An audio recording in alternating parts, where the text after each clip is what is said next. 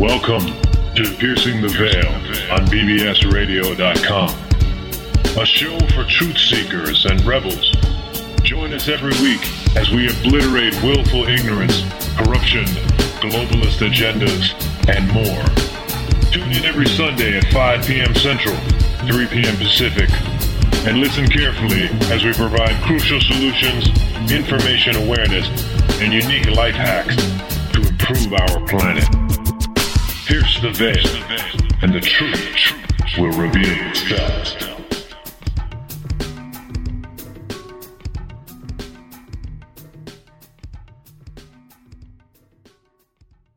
All right, greetings, world. Welcome back to another episode of Piercing the Veil.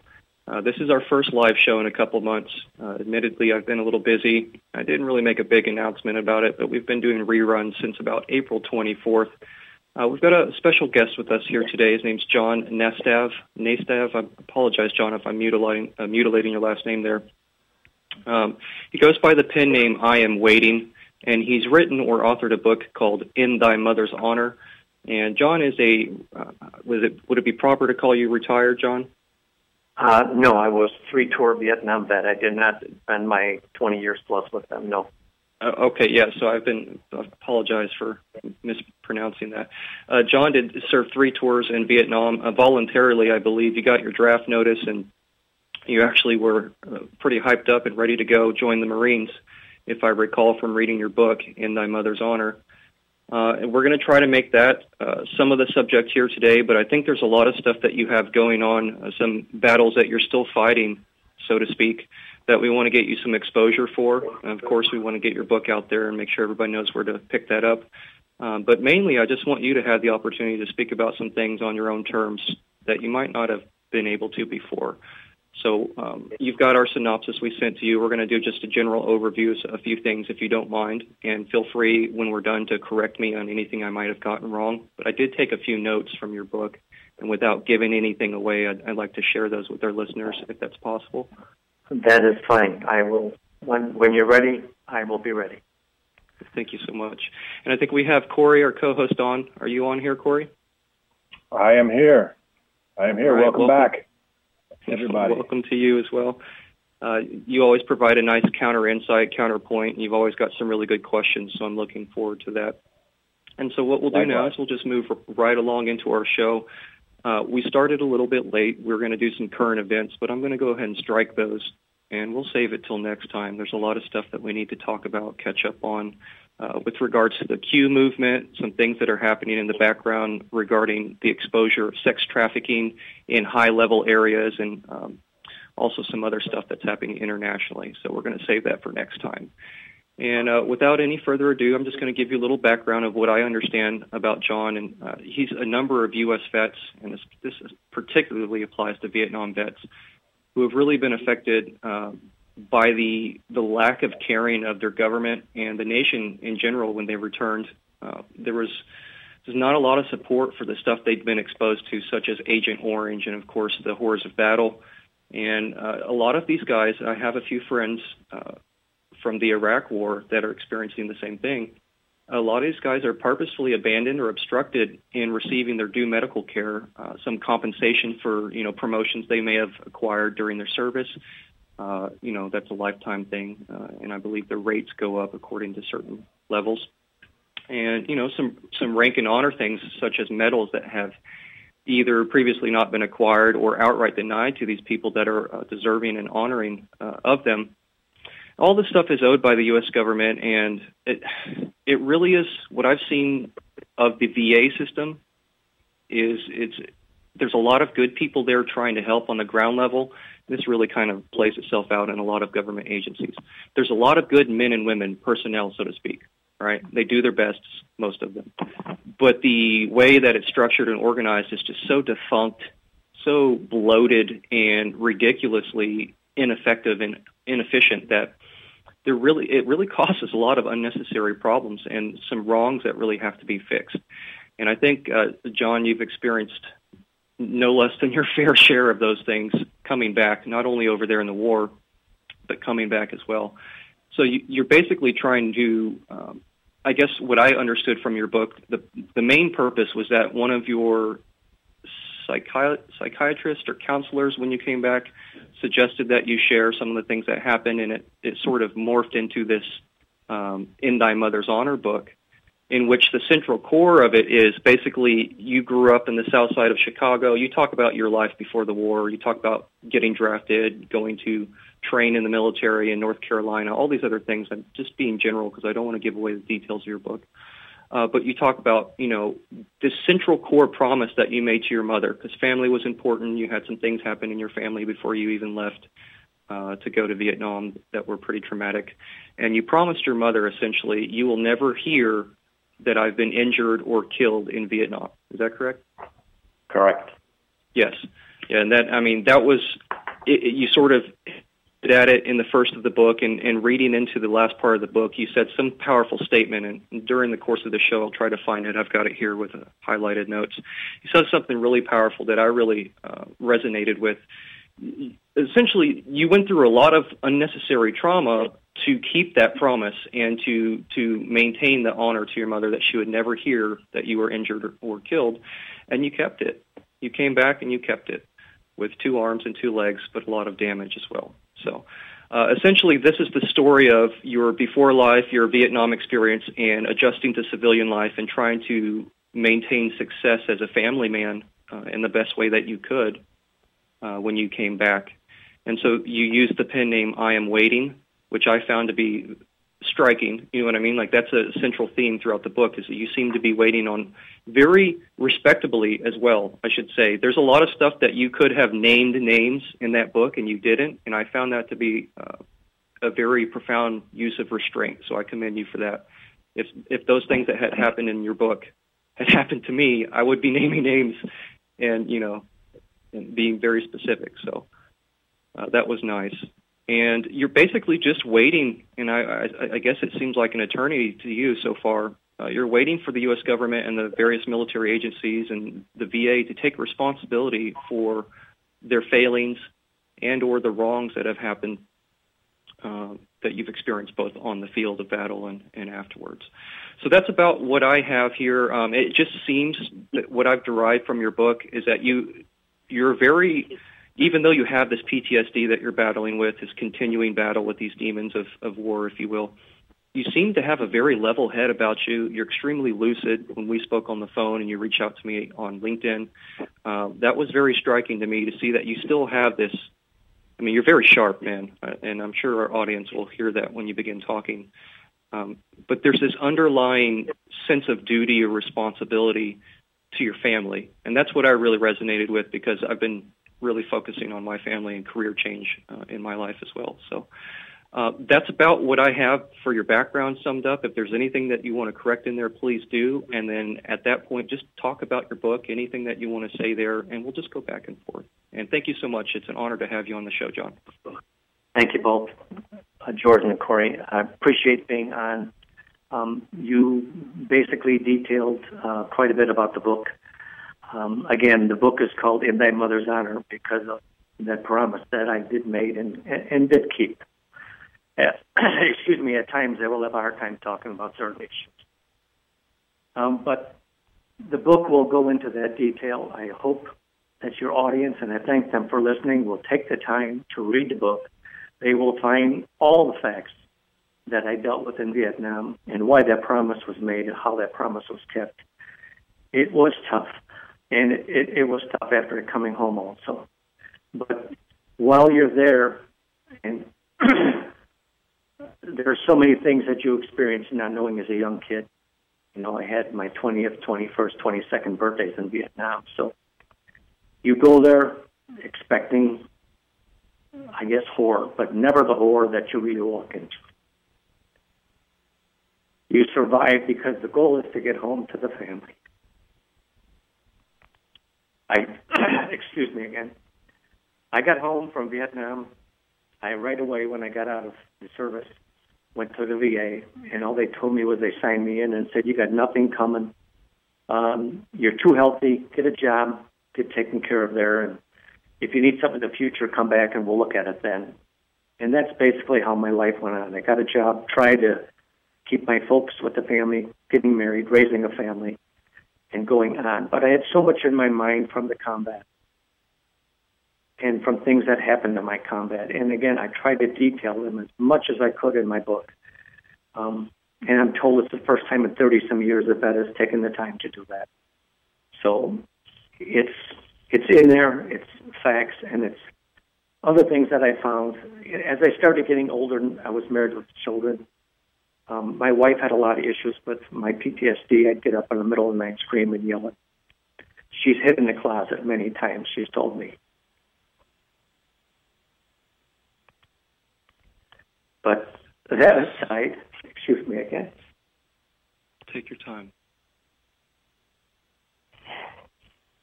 That aside, the goal is to raise your family, take care of them, and do the best you can.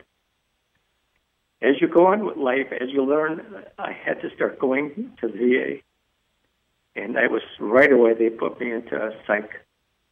I had to see psychiatrist, psychologist, and then after many visits, they made me see a trauma specialist because they considered me um, extreme combat, as they explained it to me from my record. So I, they felt I needed more detailed care.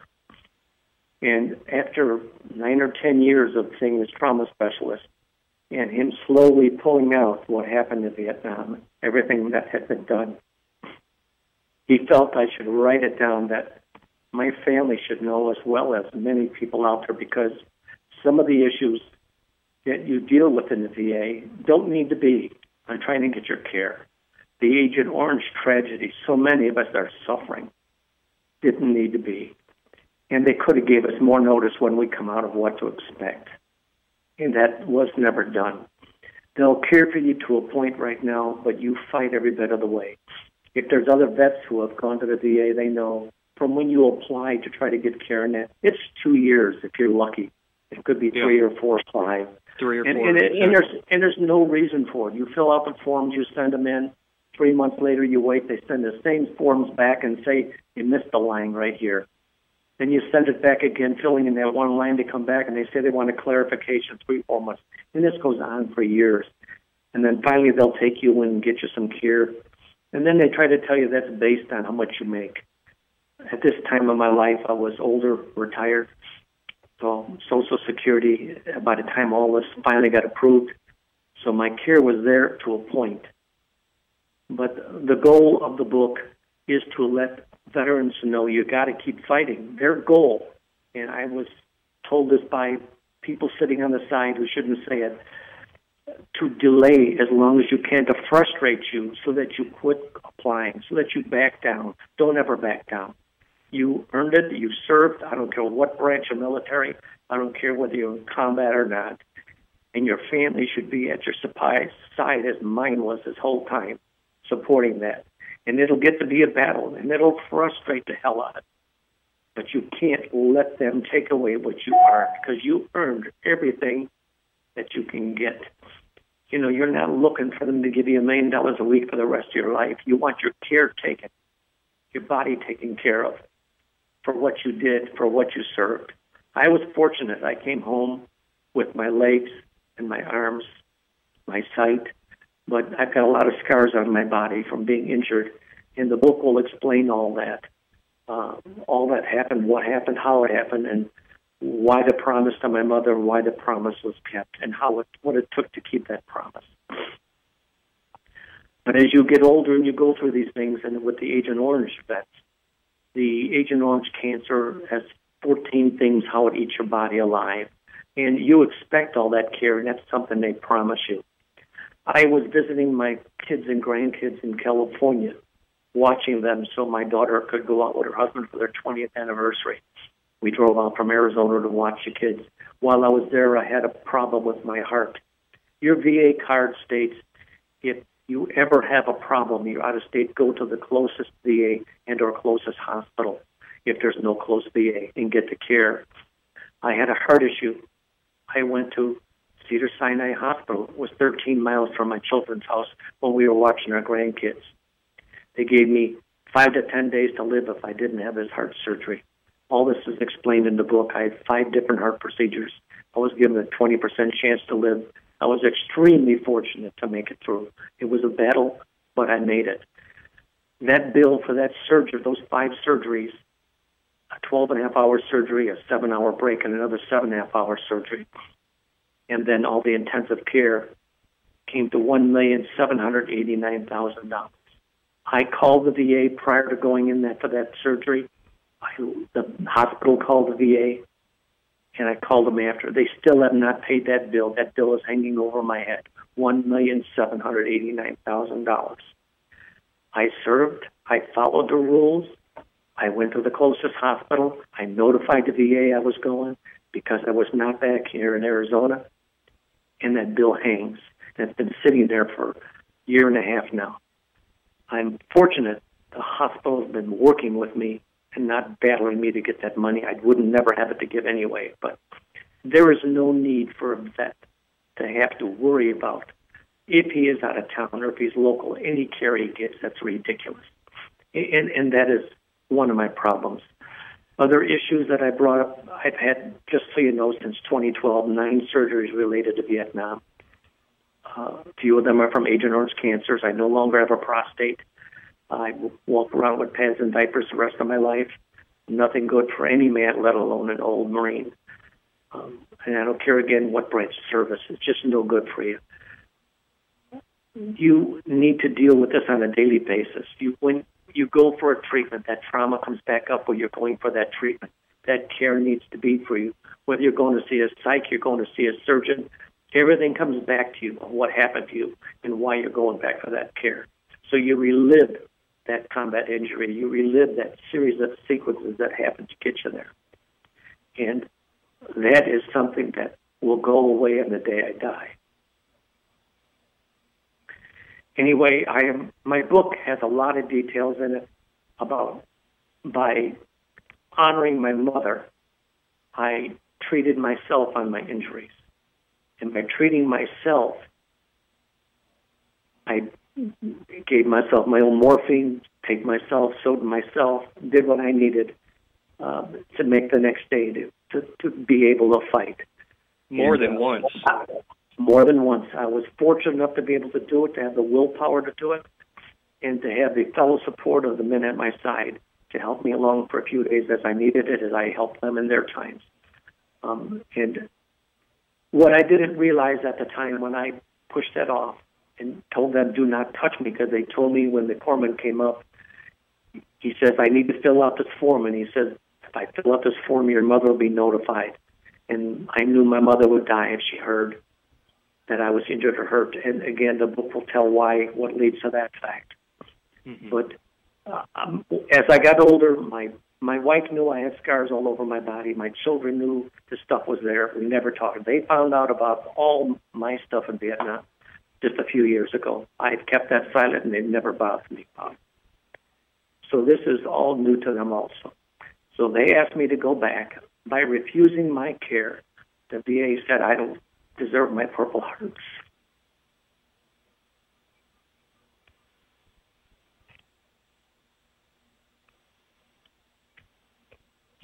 Excuse me, kid.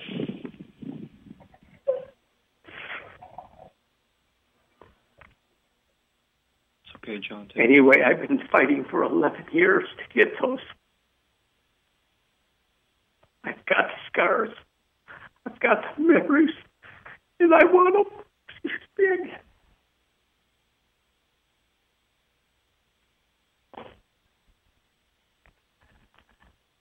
In researching all the records that I had to from the Veterans Association, they keep coming back and what you got to prove up, saying, okay, you want to know Purple Heart, you got to give this, you got to give that, you got to give a letter from other veterans. I gave them every bit of paperwork they needed. I gave it to them 20 times minimum. I probably spent three, four, five hundred dollars on special mailing so they signed for it to get it. Nothing, the same refusal. There's always another need piece of paperwork they need. And then their last and final thing that they told me probably not quite a year ago was that when I refused the care and I took care of myself, I was never really injured. That's their that's their story. I was never really injured. Now. And going through all that, I also found out that December 31st or December of 1967, I was promoted from corporal to sergeant. It's in there clear as day. If that promotion is in there. It doesn't say we're putting you up for it. It says effective December 1967, you're promoted to the rank of sergeant. In my book, on the back of the pages, there's a copy of that thing, which the VA says it don't matter. You can't have it. That really wasn't what it was about. It doesn't really state that. I mean, it's so big and black and white and so clear and simple. And again, they just frustrate you because again, you go back through all you did and all you care, and all they want to do is fight you on every move you make, and and it's senseless. All they do is compound your bad memories, compound your issues, instead of using common sense, and that's what it comes down to: common sense to make such silly comments. There's also copies of letters in the back of the book from the hospitals, the VA hospitals, stating that there's shrapnel still inside my body they've been given the photos of the X-rays and the CAT scan showing the shrapnel still in my body. Um, that is also why I had to have total pros- prostate removal. I couldn't have radiation because they couldn't get direct rays of the, I guess, to the pellets. They couldn't get direct shots because the shrapnel would detort and ruin other parts of my body. So I couldn't go and try for the radiation instead. To a total removal. Uh, so it's just I don't know. I wrote the book because the trauma specialist said to get this stuff out there. I'm hoping and asking everybody who's listening here as a favor to an old vet, buy the book, read the book, look at what's in there. Maybe you know somebody or somebody knows somebody who can put a point to this or can say, get the word to the right proper person to help out and and and I live in Arizona now, and it's not the senators from Arizona. I can tell you that I went that path. Um, zero done, uh, and that's the feeling of so many vets here at the Arizona VAs. The, the representatives here have forgotten us. But again, I'm asking. The book is in thy mother's honor. It could be bought on um, uh, Amazon, Barnes and Noble, or I believe Jordan, you have the number down. It's eight hundred 788 7654, which is direct to the publisher, DorrancePublishing.com. Again, that's 1 800 788 7654, correct? Correct, 7654. Okay. Again, anything you can do, tell your friends to buy the book, read the book. I'm hoping that somebody tells somebody, or tells somebody, or tells somebody. Finally, if enough people get this, we might reach the right person because I believe it's going to take a connection because that seems how this company is run, country is run anymore. You got to know somebody to get something done or be That's a multi-billionaire. And, and it's a shame. It's a shame for all the veterans. It's a shame for any person out there.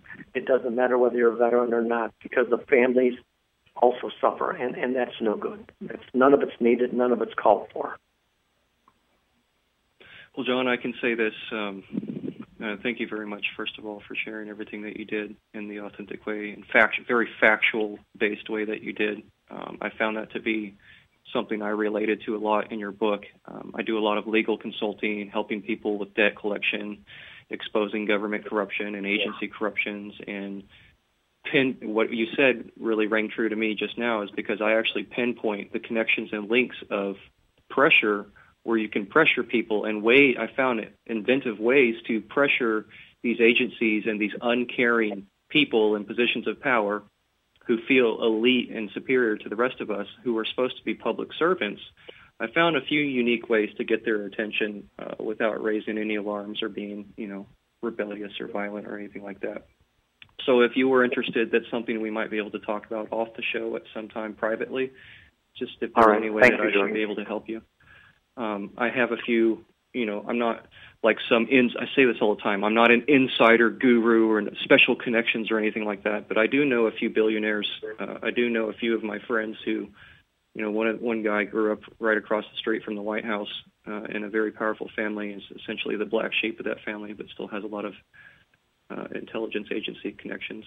So what I'm basically saying is, I, I had a dream the other night after reading your book that there was some way that we could reach at least the Secret Service or some way to there's thousands of hate mail and thousands of regular mail that goes to the president, but there are certain avenues that you could like registered mail, hand delivered. Yeah. You can skip all that and cut right to the point. And I figure something like sending a copy of your book along with a well-written letter, which I'd be happy to compose um, Mhm. with your help. Something Yes, like that problem. would actually do good. I saw that President Trump in one of his um, in one of his rallies was helping a Vietnam vet who basically wanted to go back to work. He like had done everything in his life and he wanted to be a trucker. He just wanted to drive across what he called our great nation and that was what I wanted to do. And so there is some semblance of attentiveness to veteran needs. Um, I know it seems a little lofty and people might say, "Oh yeah, you're really going to get to the president." But there are ways to do it. Um, a lot of people don't know this, but I sued Obama. Uh, I almost had the case go all the way through, but I sued him in a federal court, and I I got the uh, the paperwork directly to him, and that was for somebody else. It wasn't my case. It was somebody I was helping with a, a very high level thing, but it worked, and it still works to this day. So that's all I'm going to say about that. But if you're open to it, there may be some options I might be able to help you with, and of course I wouldn't charge anything. I mean, this is something I do in my free time for you. I greatly appreciate that, and I thank you. Yeah, of course, of course. Um, so you, I mean, you've really broken down a lot of of what you're feeling, how what you're trying to do, and, and I really appreciate your call out to the remaining veterans. Um, I I have a lot of friends that you know participate in the Iraq and Afghanistan wars, and one of them he did four tours, two in Iraq, two in, two in Afghanistan. He went back. He's a crazy bastard.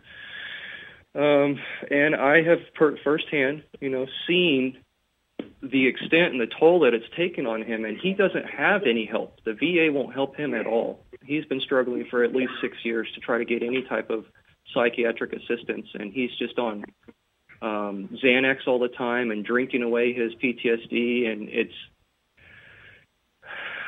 it's really changed him into a different person, man. So I see. I, I, I haven't participated and I'm not a veteran, so I'll never know the full extent of what you guys are going through, but I do relate to it even though I'm not a fan of killing and war and senseless violence, I know what it takes to make the choice to be willing to die for a cause. Uh, I was tortured in a police detention center in a county jail, and they were basically telling me, "This is where you die. We have, we're your God. We have control over you." Um, and there's just a point I know it's totally different and not in comparison to your work experience. I'm not trying to do that, John, but I, there, I'm just trying to bring up the fact that there's a point where a man or a woman has to make a decision in their brain, and that commitment and that decision is what should be honored, not necessarily the acts that were done. That's part of it, but that the thing inside that person that they were willing to do the things they did for those reasons, that is what I really feel needs to be honored uh, from everybody who's done something like that. So I, I really appreciate what you say when you're trying to uh, signal the call for support. Don't give up. Don't stop fighting because that's exactly what it takes. You never give up. You're just completely resolved and you never stop. Never ever stop. It is amazing how they try to demoralize you and and deflate everything you're doing when you're applying, so that you just won't give up because they're senseless, needless, repetitive questions and filling out papers are just never ending. Oh, it's so sick and disgusting. And this is this is this is a, a practice that you see across most of the the VA. I mean, it's it's intrinsic. It's an infection inside the Veterans Affairs system. Um, I don't care what veteran I've talked to. I spent until I retired out to Arizona. Um, in Chicago, it's no different whether it was at the Hines VA or at the Tucson VA. I go here. The treatment is the same. If you can get in, you can get the care uh, to a point, and you fight to get it. And that's I don't care what veteran you talk to. They spend years and years and years. Yeah. I got another gentleman, veteran, lives with me here, nine years before he finally got approved. Nine years of paperwork, and he finally hired an attorney. And that's what it took to finally get him his, which was should never have to be done. Should never have to be done.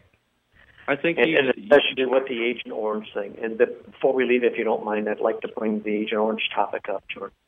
That's okay. So we're on the same page because as I was about to segue into that, I have some notes prepared if you don't mind, and then of course you can speak your thoughts on the matter as well. Um, Go ahead. I was just going to say you, you really know what it's like to to have to get a lawyer to do things, and then even sometimes when you get a lawyer, it backfires because they're not, you know, they either don't, they just take your money and they don't do the full job they could, or it just doesn't work out, and now you end up in debt to the lawyer.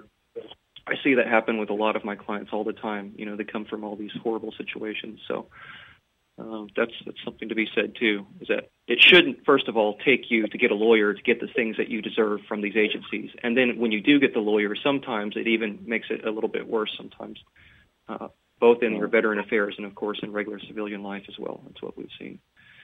Uh, but but segueing here into Agent Orange, just for our listeners who don't know, and I did a lot of research and enlightened myself a little bit because I wasn't really familiar with exactly what was going on.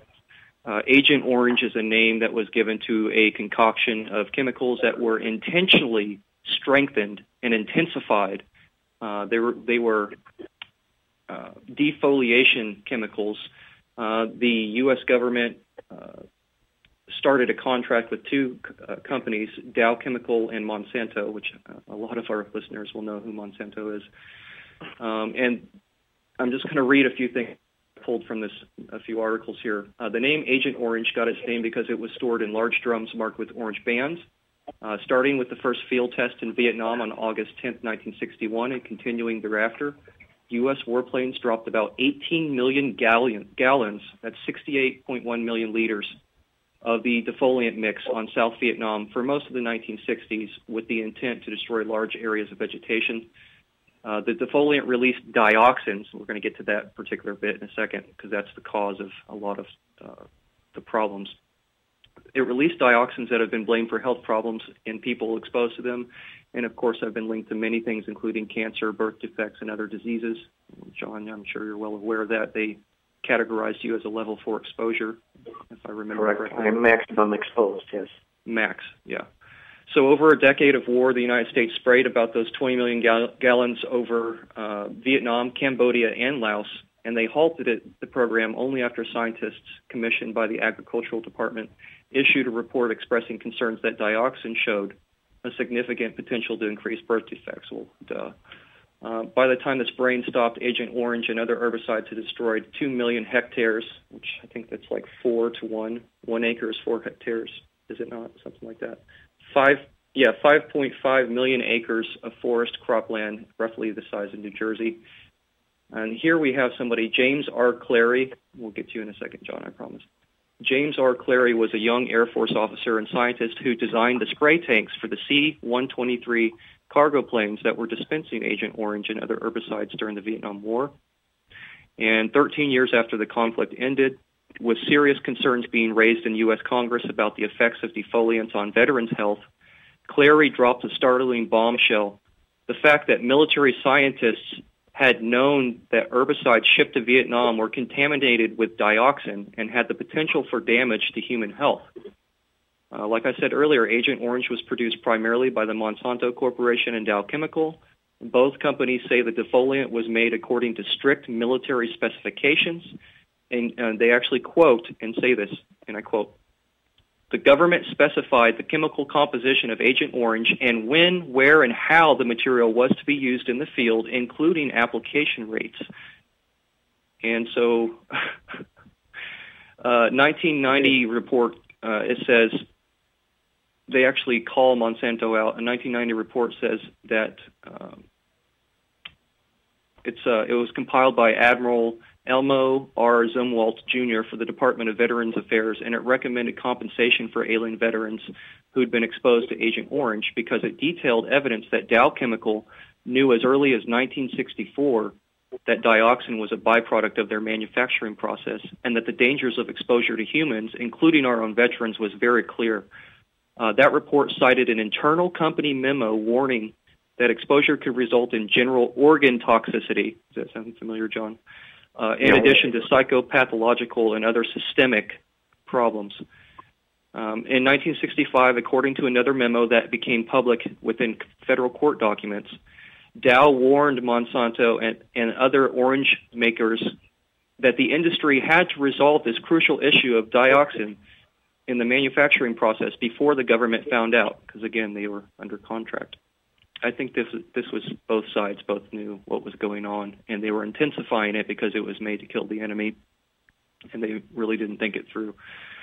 Uh, it says Monsanto and other companies ignored this warning and continue to make Agent Orange with high levels of dioxin. And the Dow officials later admitted in federal court and congressional testimony in the 1980s that they did not inform the U.S. government about the dioxin contamination until 1969 at the earliest. Despite these revelations, and despite many private lawsuits that have been brought over the years, uh, the government and the, the courts have consistently, this is no surprise to me because I know about all this stuff, how corrupt they are. They've consistently shielded Dow, Monsanto, and other manufacturers from liability because they produce Agent Orange under a government contract, and the United States has maintained there's no scientifically proven link between wartime spraying and the claims of dioxin poisoning by more than 3 million people in Vietnam. And the U.S. government, who I'm almost done here, guys. U.S. government, who came, uh, claimed sovereign immunity, which is something they do all the time to get out of it, was not sued. And despite this, even they knew they were wrong, right? And despite all this, in 1984, seven chemical companies, including Dow and Monsanto, and I believe you mentioned this in your book, John, about where the money the money might have gone instead of to the veterans directly.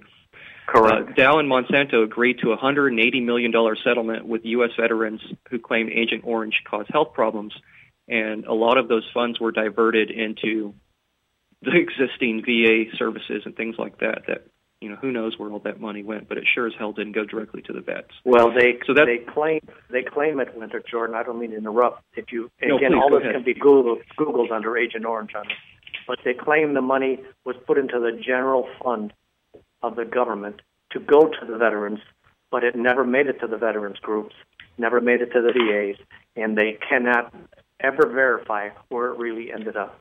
And if you look it up, that's all in writing. If they want to Google Agent Orange and the Agent Orange lawsuit, and it was settled and resolved, a private by the veterans themselves who were exposed to Agent Orange.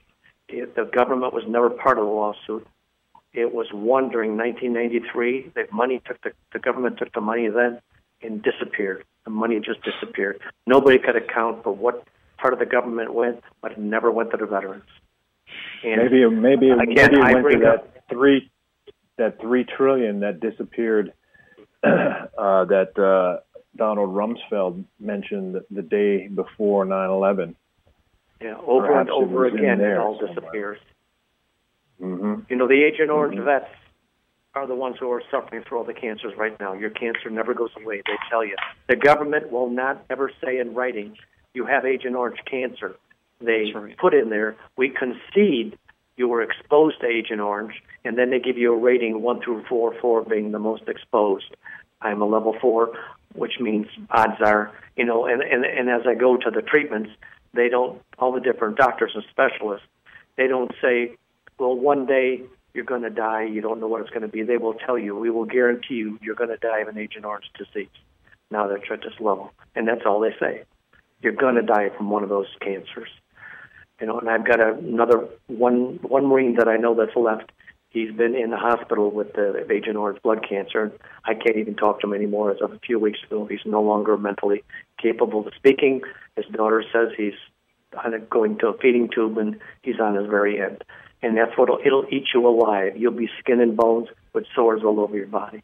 That's the final hurrah. That's what you're going toward. That's that's your future. Ugh, so sickening.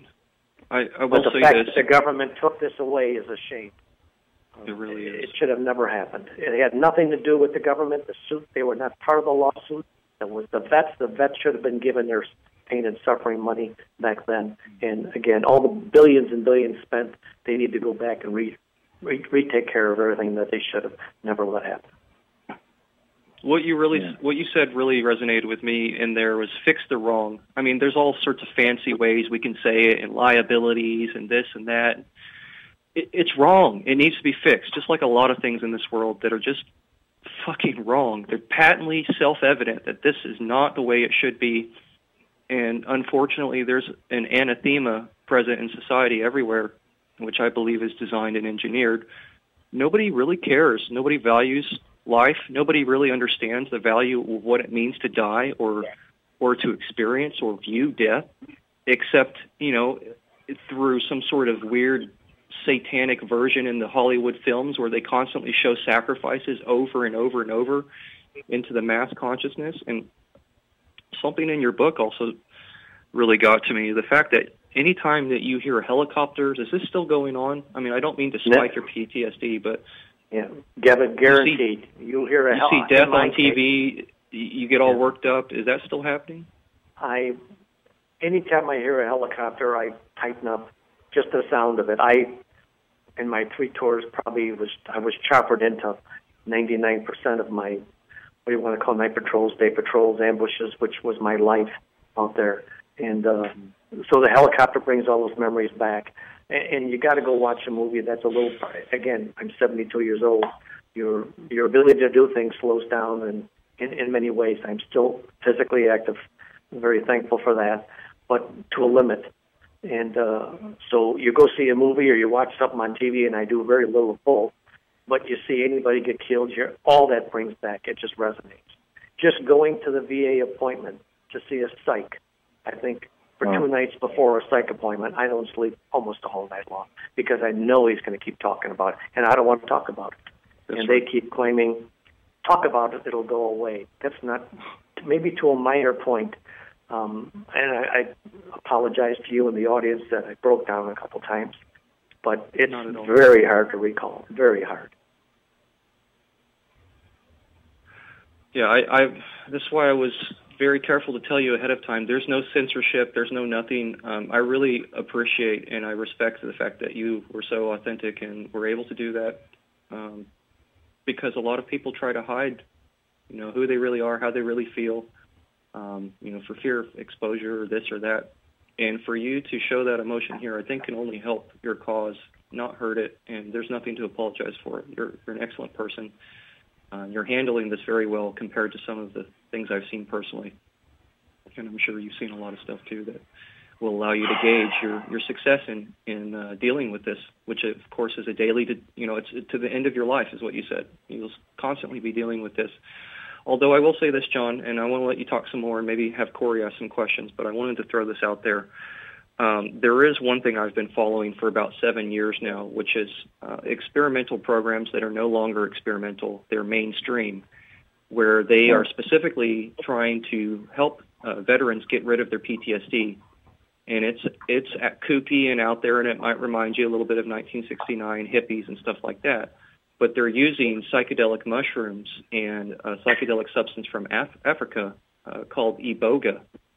Uh, so the mushrooms and iboga and also LSD in a controlled environment, uh, these things are actually having uh, long-lasting impact on the vets. So they are able to deal with the trauma and let it go. It's something that I'm sure feels impossible. And of course, I have no personal reference, so I don't know if this is, you know, going to work for everybody but they're having really great results. And I'm talking like eight out of 10 patients, the first dose they took is completely, like they're completely changed. Like they, they can live with themselves again. All of the nightmares have receded. Uh, some of them, they're gone completely. And with continued uh, therapy with these psychedelics, they're finding that all of the traumas that are held in their muscles, this is a science, by the way, that um, believes that all of your experiences are contained within the fi- every cell and fiber of your muscles. It's, the muscle memory effect also absorbs emotions during circumstances. So um, all of that stuff is actually released, and your subconscious is able to let it go. So I just wanted to, you know, just at your own leisure, if you wanted to go check out um, mushroom therapy for veterans, PTSD on Google, I'm sure you'll find a whole host of data and scientific studies and other things that will at least shed some light on a possible solution there. So uh, thank you, and I wrote all that down while you were talking, so I appreciate okay. that. Great, of course, of course. Uh, let me have Corey jump in. I know we've been talking a lot. Corey, is there anything that you wanted to ask? Uh, any questions you want to talk to John about? Um, and I'll let you guys do that, and then John can say his final thoughts, and then we got about uh, you know 15 minutes left in the show. We'll plug your book again, give your links out, and let you say some final words. And it's, I mean, it's been an honor to have you. Uh, I really, I know this has been like a simple one-topic type show. Uh, but it's been great. I appreciate it. So, Corey, I, I, thank you. I thank you for having me on Of course, John. Of course. Yeah. Um, I'm I'm flummoxed, John, by your story. I'm disappointed. I'm saddened. Um, unfortunately, there are thousands of people like you tens of thousands probably. And um, I just want to I just want to frame this in a different manner. Okay, all right. frame this and the, there's uh, clearly there's there's the physical psychological uh, damage that a soldier goes through in wartime, and um, and we know we know uh, generally, and according to uh, General Smedley Butler, we know that war is a racket. Okay, we know as war is for business, and um, what the the the issue with veterans going through all this rigmarole and ostensibly being entirely abused by the VA. Um, I'd like to put onto a. I'd like to tie into something uh, on a more macro level. And so, first, I want to ask you, and it, it, it's in relationship to uh, status. Okay, like okay. you mentioned in in some in some of the court cases uh, that uh, the U.S. government has claimed sovereign immunity, right? And therefore, they're they're dis- they're disavowing any responsibility. Okay. Jordan brought that up. And yeah. also, yeah, but also there's two other things I want to point to. Specifically, one's to military, and uh, to to active duty or veterans in the military, and secondly, in terms of how all of this relates to what the U.S. citizen status is all about. Okay, and as right. far as uh, the relationship between the U.S. citizen and the U.S. corporation. All right. First of all, uh, I'm sure you're familiar with the term GI. Yes. yes. And would I be mistaken in in the assumption that uh, GI stands for government issue? Is that correct? Correct. Okay. So, um, right there, it seems to me, and though you could you could inform me as best as anyone, um, that government issue.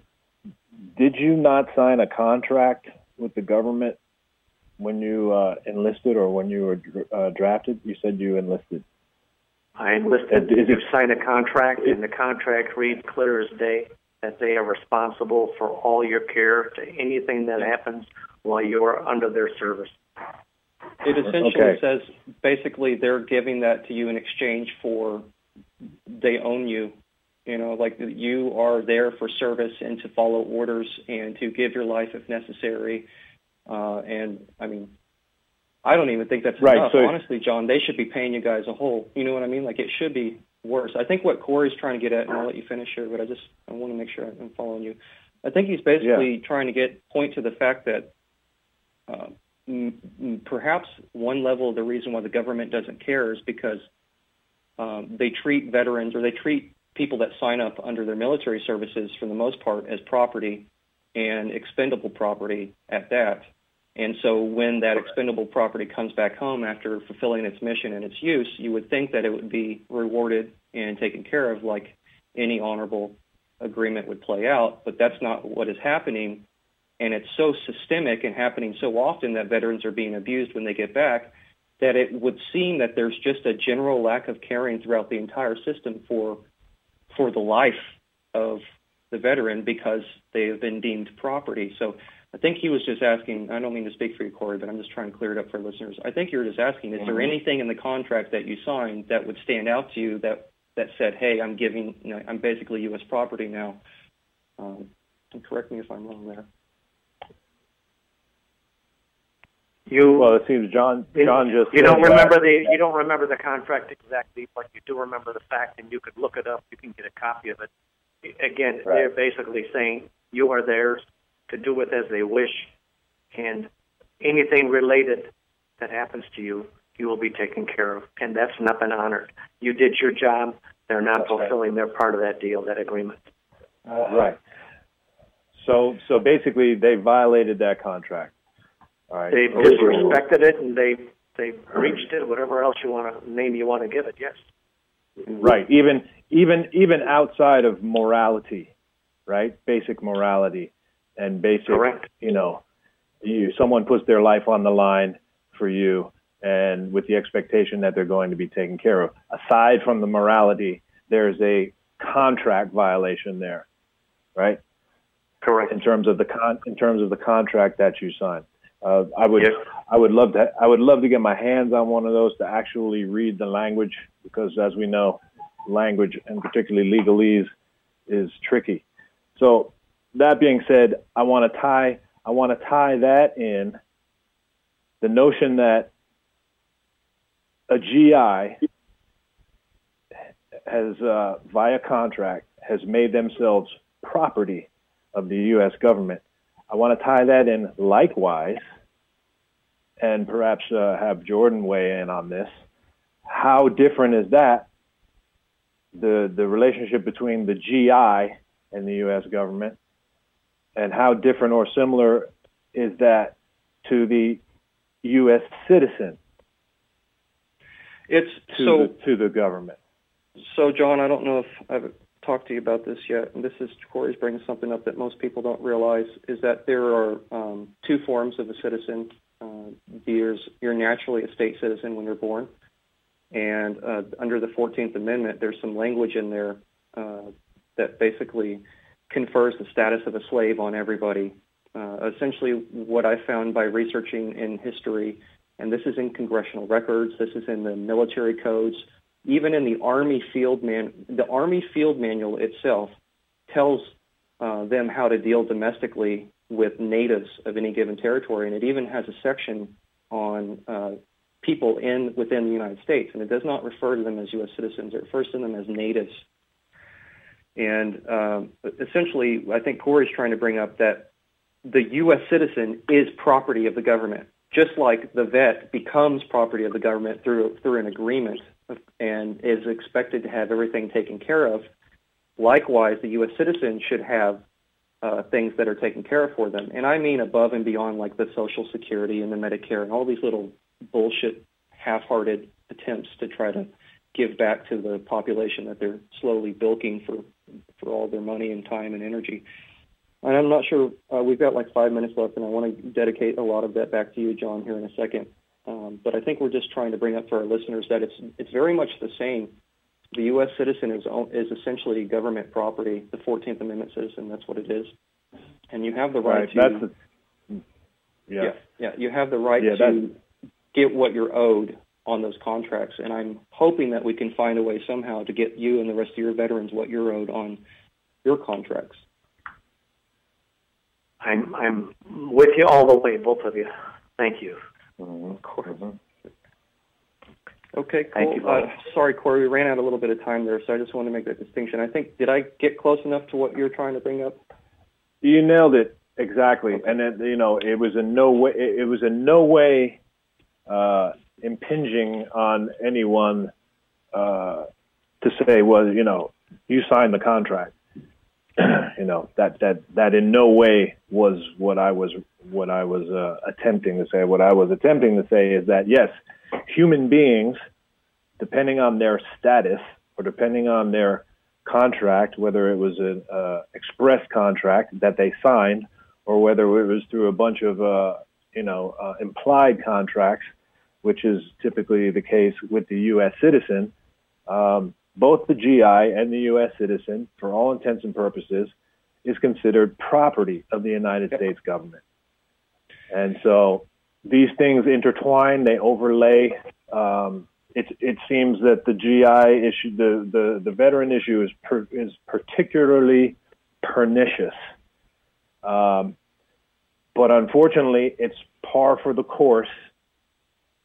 Typically, that is part of a bigger overarching uh, systemic problem, right? The GI is a citizen, and therefore, uh, citizens only have certain status and relationship to uh, to the government itself. Yeah, that's that's pretty much it. There's there's a lot to be said about status, and um, so we'll we'll we kind of segued a little bit uh, off topic there, um, but that is important to bring up that there's similarity between because we talk about this in all the past shows about the U.S. citizen and the court system and how to regain your freedom and stop being fucked with and tortured and brutalized and harassed by police every time they come out to collect revenue from you on the side of the road. Um, you know, all these different types of things. So thanks for bringing that, tying that all together. Um, into the problem that the veterans are experiencing, which is, you know, stemming from the same corruption at the very top, I guess is the best way to put it. Right. So Absolutely. let's jump back over to John real quick before we end the show. And uh, I'm going to go ahead and give out, John, before we do, I'm going to give out your number again uh, to get that book direct from the publisher. The book is called In Thy Mother's Honor, written by John, and he goes by the pen name I.M. Waiting. That can be found on Amazon, Barnes & Noble, uh, where you can call this number, 1-800-788-7654. Um, I've shared it multiple times, all the links and everything on uh, social media. And if you listen to the show, I would ask that you do the same. And, and just out of like a basic modicum or showing of respect for uh, whether or not you agree with war or anything like that, you have to agree that it takes commitment and honor and sacrifice to make certain decisions to serve your fellow man, no matter how that uh, shows up. And I respect that of you, John. I, I give you the honor and the respect that you deserve from for whatever that's worth from me as a simple civilian sitting on the sidelines. So thank you so much for that. Yeah, and, uh, and likewise, likewise, I second greatly, that. Greatly appreciated from all of you and from the audience for taking their time to listen to us. Of course, of course. Is there anything that you wanted to say before we close out? No, I a little bit. Maybe again, just thank again both of you. Thank the audience for taking their time and hoping that they would honor me by reading the book. I believe it will touch their heart and soul and hopefully telling everyone they know because the message of what's in there needs to get out. There's multiple messages about the Agent Orange, about my issues, and I I want everybody to see because it might help their neighbor, it might help their relative, it might help somebody, and, and that's what it's all about. We got to help those around us also. And one little thing, it doesn't matter if they don't understand all the information. There's a YouTube video under In Thy Mother's Honor uh, they can see me talking about this book a little bit and talk about the Agent Orange issue also. Excellent. And is that the book right trailer that you were talking about? No, there's a, the, the the book trailer has all kind of fancy numbers, and I don't know. It's a little video trailer made of it. A friend done that and was beautifully done, I thought, but I don't know how to give all those numbers out. I really don't. That's okay, but they can find you on YouTube by simply searching uh, "In Thy Mother's Honor." Yes, they will actually Perfect. see me. I'll be talking about my book. They'll see the phone numbers where they could buy and a little bit about Agent Orange also. But again, no. honoring me and honoring all the vets by buying this book is, would be greatly appreciated. And, and, and for you too for taking your time of bringing this as a topic is, is great for, for not only the vets, but for the relatives and all the neighbors and friends around. Excellent. No, thank you for that. And, I mean, I really enjoyed your book, and I appreciate you sending that to me. I've got little portions highlighted here. I've I've read it twice cover to cover. Um, I mean, I, I read legal documents and write legal documents all day long, and I'm talking like 40 page, 50 page legal jargon, right? And so I've seen how lawyers write, I've seen how judges write, I've seen opinions and orders and all these things, and you know, crafted my own writing style. So it's something that really stands out to me when I read a book. It's like, wow, I can feel this author. Does that make sense? Mm. And the way that you, like, if you were to take this into a court case, like all of the things that you're owed and the money from these companies that screwed you over and the VA and all this stuff, you've laid out a court case, John. Like you, your your mm-hmm. style is so factual. It, it really appealed to me. So I wanted to say that um, and, and appreciate that about you. And if you Thank don't you. mind, I mean, can I read just one little tiny, uh, like a sentence whatever, or two? Whatever you'd like. Okay, thank you. Uh, this was, let's see is near the end of the book before you go into some other chapters, but and basically talking about how you adapted to life uh, with your with your wife and your family when you got back, and you say you learn that adapting to hardship can be done. It can be done gracefully. We have done that together, meaning you and your wife and your family. With my wonderful wife, we do our best to make the best of each day as they come. We find ways to make the days most pleasant.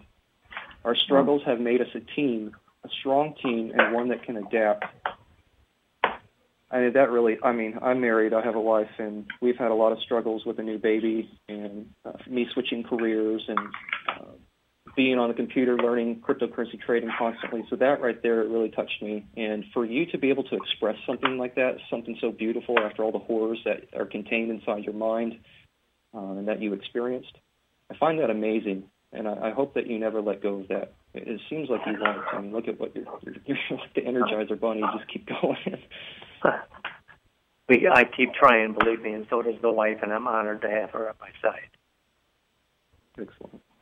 Well, thank you again for being on the show. Um, Corey, any last words that you want before we, we I, everybody? I just want to I just want to thank you, John, for coming on um, and uh, and sharing your story and your uh, and the book, which I haven't read yet. I would love to get a hold of, and uh, I respect and honor your your tenacity, and um, and I really feel where you're coming from. You know, you're like a you're like a a gentle but very wise and experienced soul, and your uh, your approach in terms of getting this information out there for everyone, for people, not just yourself, to be able to benefit from and somehow to be able to address this issue in, in a positive kind of way. And uh, I have a great, I thank you for that, and thank you for coming on the show and um, best of luck to you. And uh, uh, hopefully, we'll be hearing some resolution in the not so distant future from you. Inshallah. I keep hoping for that. I keep hoping. Thank you again to both of you. Yeah, we will. Um, if I have anything to say about it and we try this process, we'll talk about more about it offline. Uh, I don't think you'll be waiting much longer for some of these things. Uh, that's my hope for you. Um, and then, of course, that could be applied to the rest of the veterans that are having issues. So it was no it was no accident that you reached out to me on LinkedIn. It was no accident that we made room for you here on the show. Um, and you did an excellent job. So thanks for that. Uh, I'm going to plug your book again. Uh, again, it's In Thy Mother's Honor uh, under the pen name I.M. Waiting, which of course says it speaks volumes about uh, what's going on here and the number is 1-800-788-7654. Uh, you can find that on Amazon or at Barnes & Noble. I know a lot of our listeners probably read a lot and go to the store just like I do. I love going to look at books. Go up to the counter and ask them if they have this book and and support them any way you can. Because uh, I mean, there's not there's not much more to be said than what's in the book. It really fills in all the details that you really need to know about uh, the struggle that's ongoing with the veterans. So uh, that being said, we're going to uh, we're likely going to have a few more guests on, a few more shows. Um, I'm going to do a final or finale with as many of our previous guests on back on that I can, so we can network a little bit.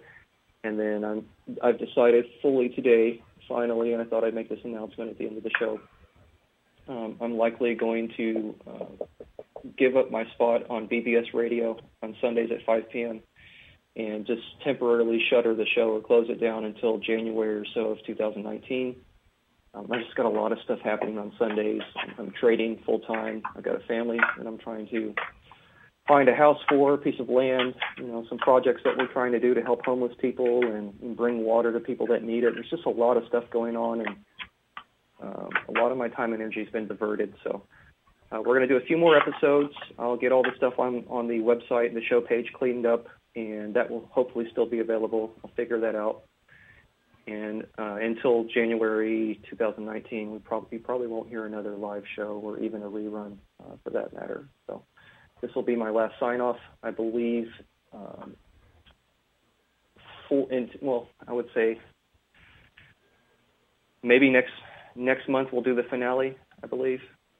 Um, oh, There's going to be maybe two or three more guests, and then we'll do that. So this will be the last sign off for the year coming up.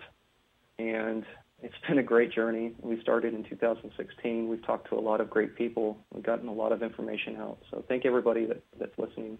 Thank you very much. Um, and again, thank you, John. I mean, that, it's just been an excellent to have you on here. We'll talk soon. If you want to please stay in touch with me.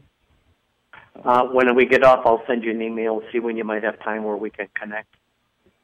Okay, perfect. Yeah, because I don't want to bring up your personal business on the show here, but there's a lot of stuff that I read in your book and a lot of stuff that you said now that I think we might be able to find a targeted, it just something we can shoot off and target at somebody in the right place who's gonna it'll it'll hit their ear and they will take notice and hopefully do something, take some sort of steps to resolve some of these things that are happening. That's my hope. Thank you. Thank you again. Excellent. Thanks, everybody. Uh, Doug and Don, our producers at BBS Radio, do an excellent job. If you're thinking about starting a radio show or switching over, it's definitely the place to go. Uh, they treat us well, and they're excellent. And until next time, pierce the veil, and the truth will reveal itself. We'll see you later, guys.